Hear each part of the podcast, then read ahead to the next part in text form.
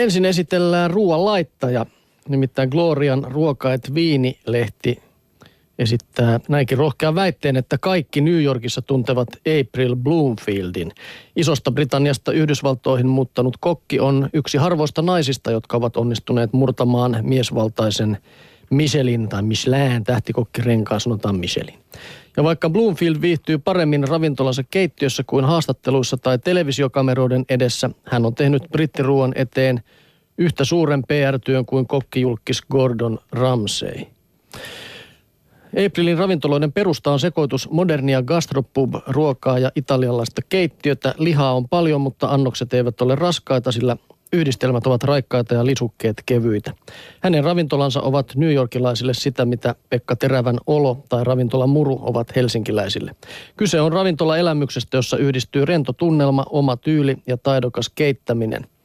Bloomfield on innokas head to tail filosofian kannattaja, joten ravintolan listalla on todennäköisesti fileen sijaan maksaa possun potkaa tai possun korvia.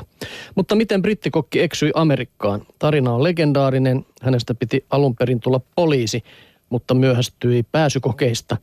Äitinsä hillostuksen välttääkseen hän päätti seurata siskonsa jälkeä ja ryhtyi kokiksi. Ja hyvä kokki hänestä tulikin. Hän työskenteli useissa mainekkaissa ravintoloissa, kuten Lontoon River Cafeessa ja Alice Watersin Chez Panissessa Barklissa. Vuonna 2003 kaikki muuttui. Mario Batali soitti Jamie Oliverille houkutellakseen hänet avaamaan gastropubin New Yorkiin. Jamie sanoi olevansa liian kallis ja tilalleen hän suositteli minua. Vuotta myöhemmin April avasi New Yorkin ensimmäisen gastropubin The Spotted Pickin yhdessä ravintolamoguli Ken Friedmanin kanssa. Ja tällä ravintolalla on myös sitten tämä Michelin tähti. Ravintolasta tuli mega suosittu ja Aprilin hiili, hiiligrillissä tehdyistä briossimaisen sämpylän väliin kootusta hampurilaisista ja kengän nauha ranskalaisista käsite. Ja sitten kerrotaan vielä, että hän julkaisi viime vuonna ensimmäisen ruokakirjansa. Siinäkin on tämä sikateema mukana, eli A Girl and Her Pig. Ja tässä kirjassa on reseptejä ja ruokamuistoja Englannista.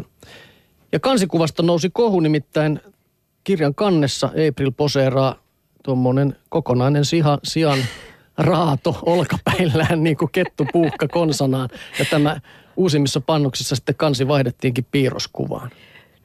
Taas tylsää. Onko kettutytöt ollut asialla?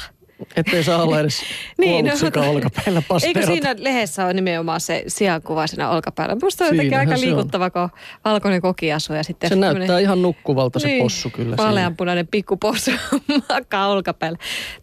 Sitä voi käyttää niin kuin, niin kuin mainitsit, kettupuuhkan tavoin. no Makulehti esittelee pu- leikkuulautojen materiaaleja ja kertoo niistä hyviä ja huonoja vaikutelmia. Puu on se kaikista veits, veitsiystävällisin. Massiivipuisia leikkuulautoja pidetään parhaina ja veitsiystävällisimpinä. Kestävimpiä puulajeja ovat pyökki, tammi, tiikki ja kirsikkapuu. Niitä pidetään parempina leikkuulaudan materiaaleina kuin pehmeitä havupuita. Myös lämpökäsitelty koivu ja mänty sopivat työlaudan raaka-aineiksi. Parhaiten kulutusta kestää poikkisyyn leikatusta puusta valmistettu alusta. Puinen lauta on helppo hioa tasaiseksi, jos veitse viillot syventyvät liikaa.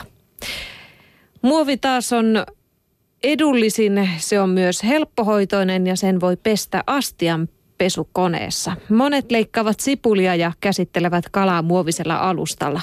Muoviseen lautaan tulee helposti viirtoja, joihin kerääntyy likaa ja bakteereita. Tämän vuoksi narmuista muovialustaa ei pidetä hygieenisenä. Bambu on kuitupitoinen heinäkasvi ja sopii siksi hyvin myös leikkuulaudan materiaaliksi. Satoisa ja nopeakasvuinen bambu on monen mielestä ekologisempi ja usein hinnaltaan edullisempi valinta kuin puu. Ja sitten on monikäyttöisin puumassa. Kierrätysmateriaalissa yhdistyy puristettu puumassa ja kierrätyspahvi ja samalla myös puisten ja muovisten leikkuulautojen parhaat ominaisuudet. Alusta on ohut ja kevyt ja sen voi pestä astianpesukoneessa. Materiaali kestää hyvin kuumuutta ja alustaa voi hyödyntää myös pannun alusena. Alusta pehmenee käytössä ja siksi se on veitsiystävällisempi materiaalivalinta kuin muovi. Näin siis Makulehdessä.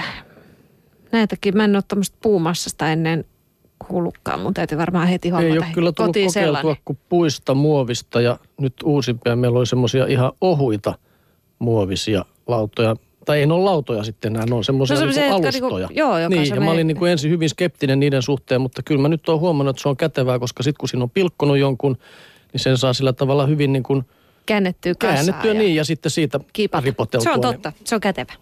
Mm.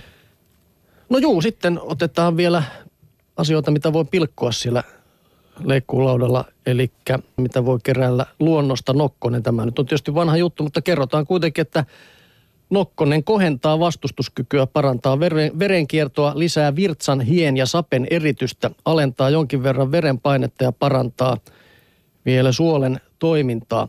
Lehdet ja siemenet sopivat muun muassa muhennoksiin, ohukaisiin, sämpylöihin ja esimerkiksi fetapiirakoihin pinaatin sijaan. Ja kuivattua nokkosjauhetta voi sirotella mihin tahansa ruokaan. Ja sitten vielä kehotetaan kaikkia syömään voikukkia, koska se on, ne on kolme kertaa ravitsevampia kuin muut salaattikasvit. Ja niitä löytyy Suomesta lähes 500 pikkulajia. En ole tätäkään kyllä uskonut. Aina näyttävät, että se Erilaisia on voikukka. voikukkalajeja vai? Oho. Kaikki ne musta on samalta näyttänyt. Munkin mielestä. Ja hei, sen juurista voi valmistaa kaljaa.